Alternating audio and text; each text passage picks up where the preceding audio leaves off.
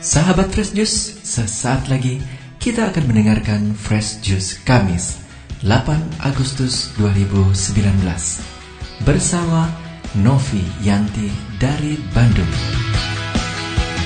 Semoga Fresh Juice yang kita dengarkan semakin menyejukkan dan menyegarkan jiwa kita. Selamat mendengarkan.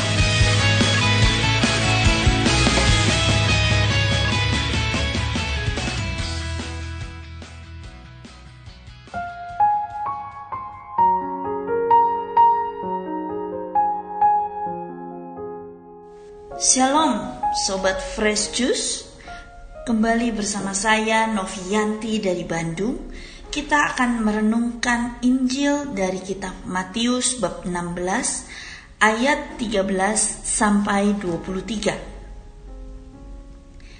Setelah Yesus tiba di daerah Kaisarea Filipi Ia bertanya kepada murid-muridnya Kata orang, siapakah anak manusia itu? Jawab mereka, ada yang mengatakan Yohanes Pembaptis, ada juga yang mengatakan Elia, dan ada pula yang mengatakan Yeremia atau salah seorang dari para nabi. Lalu Yesus bertanya kepada mereka, "Tetapi apa katamu? Siapakah aku ini?" Maka jawab Simon Petrus, "Engkau adalah Mesias, Anak Allah yang hidup." Kata Yesus kepadanya, "Berbahagialah engkau, Simon bin Yunus, sebab bukan manusia yang menyatakan itu kepadamu, melainkan Bapakku yang di surga."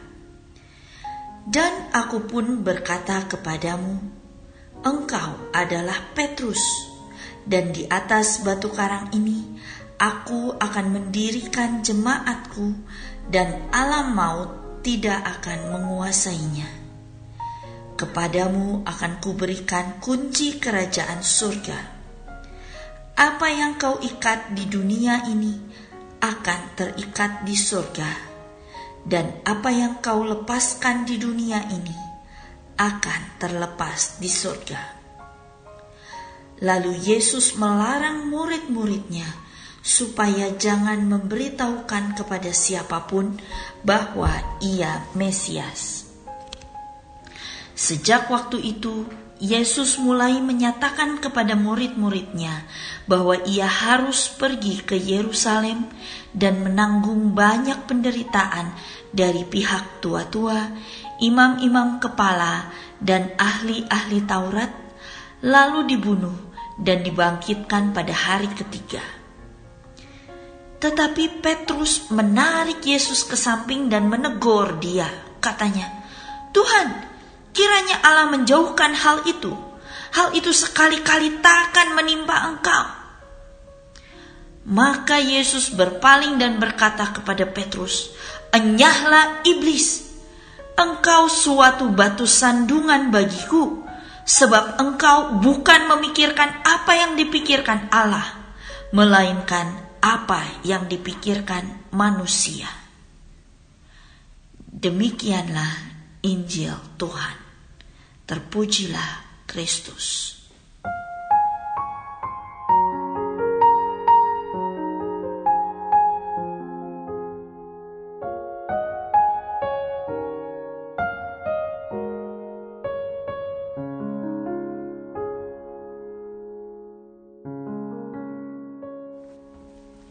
Sobat Fresh Juice, suatu hari ada seorang anak sedang berjalan bersama ayahnya. Anak itu berjalan sambil memegangi mobil mainan barunya yang sangat dia sayangi.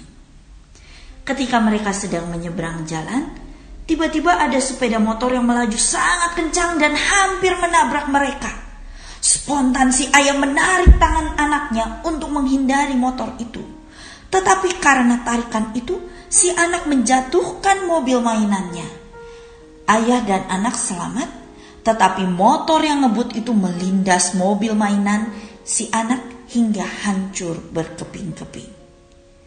Melihat hal itu, si anak langsung nangis sejadi-jadinya. Dia merasa dunianya hancur, mainan tercintanya sudah hancur. Rasanya dia udah gak mau apa-apa lagi. Dan si anak sangat membenci ayahnya. Karena bagi dia, si ayahlah penyebab dari bencana ini. Si ayah yang telah menghancurkan mobil kesayangannya.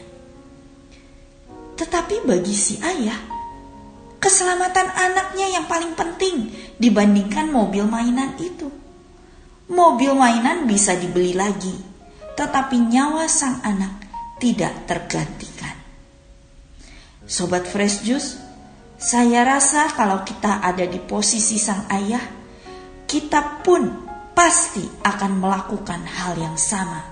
Walaupun mungkin si anak akan jadi memusuhi kita, tapi pasti sebagai seorang ayah, prioritas pertama adalah melindungi nyawa anaknya, menyelamatkan anaknya dari kecelakaan. Bacaan Injil hari ini sangat menarik. Di bagian awal bacaan, Yesus memuji Petrus yang mengenali Yesus sebagai Mesias, anak Allah yang hidup. Yesus pun memberikan kunci kerajaan sorga kepada Petrus. Ini bacaan yang sudah sering kita dengar. Tetapi di bagian akhir bacaan ini, Yesus memarahi Petrus. Enyala iblis, kata Yesus. Dan Yesus menyebut Petrus sebagai batu sandungan. Begitu drastis perubahan ini. Mengapa Yesus memarahi Petrus? Karena Petrus bukan memikirkan apa yang dipikirkan Allah, melainkan apa yang dipikirkan manusia. Bagi Petrus, kalau Yesus ke Yerusalem, menanggung penderitaan, dibunuh, itu bukan hal yang baik. Itu harus dihindari, harus dicegah sebisa mungkin. Maka Petrus dengan maksud baiknya itu, dia tidak ingin hal itu terjadi pada Yesus. Dia melarang Yesus membicarakan hal semacam itu. Tetapi itulah tujuan Yesus datang ke dunia Yesus datang untuk menyelamatkan manusia, dan rencana Allah itu hanya bisa terjadi jika Yesus pergi ke Yerusalem, menyerahkan diri kepada para imam, mati di kayu salib, dan dibangkitkan pada hari ketiga.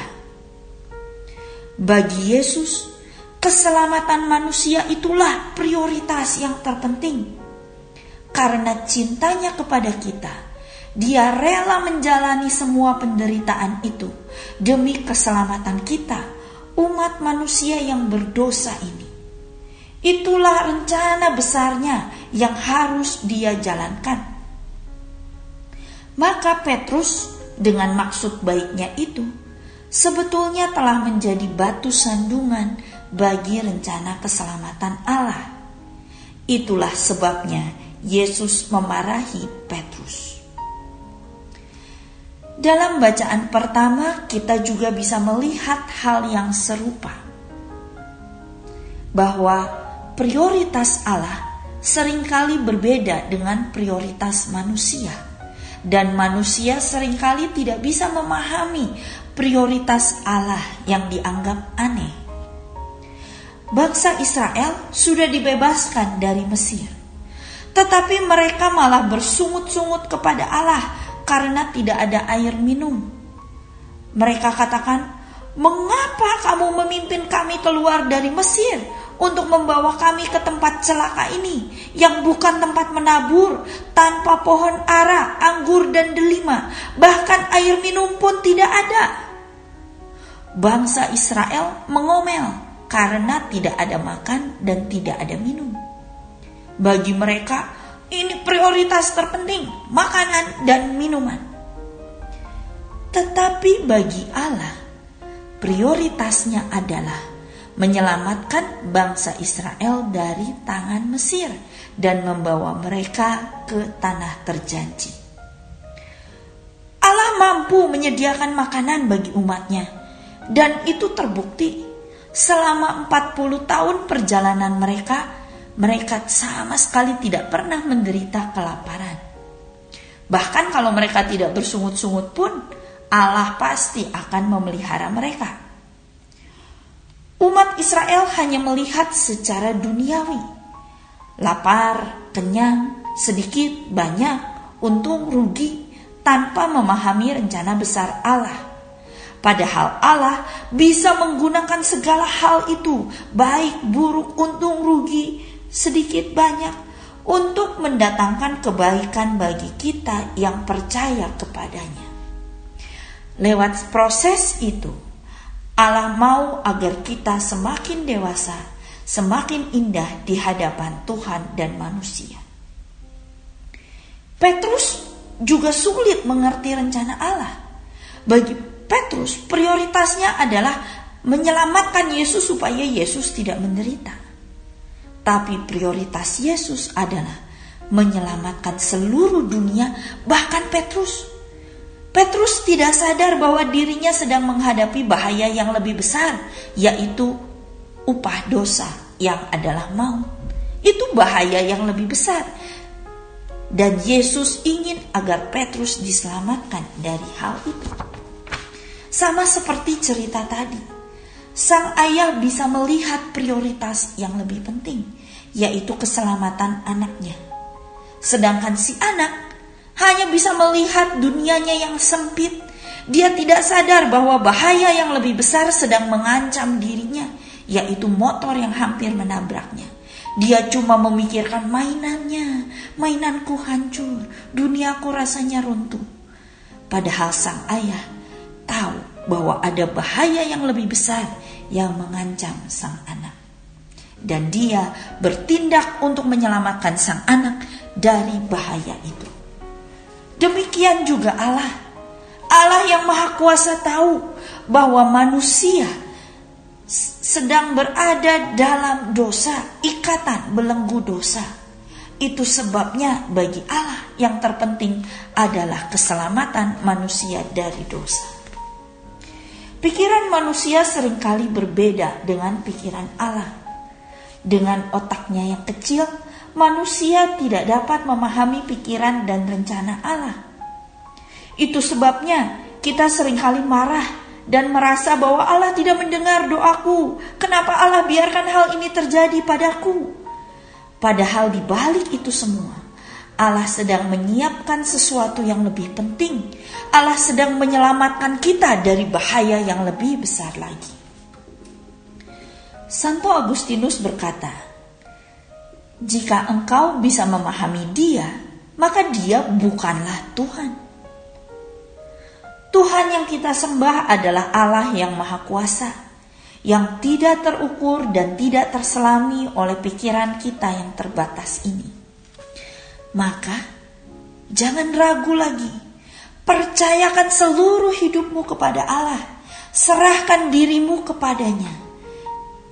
Walaupun kamu tidak mengerti rencananya, tapi biarkan dia bekerja secara penuh atas hidupmu. Jangan memandang dari kacamata manusia, tetapi mari kita arahkan pandangan dan pengharapan kita hanya kepada Allah. Percayakan seluruh hidupmu pada rencana dan kasih Allah. Amin. Mari kita berdoa. Demi nama Bapa dan Putra dan Roh Kudus. Amin. Bapa yang Maha Kuasa, ajar kami untuk melihat dan mengerti rencanamu dalam hidup kami kami tahu Engkau punya rencana yang indah, rencana keselamatan bagi kami. Walaupun mungkin terkadang kami tidak mengerti, tetapi kami tahu Engkau tetap bekerja dalam hidup kami. Terima kasih atas kasih-Mu Tuhan. Amin. Demi nama Bapa dan Putra dan Roh Kudus. Amin.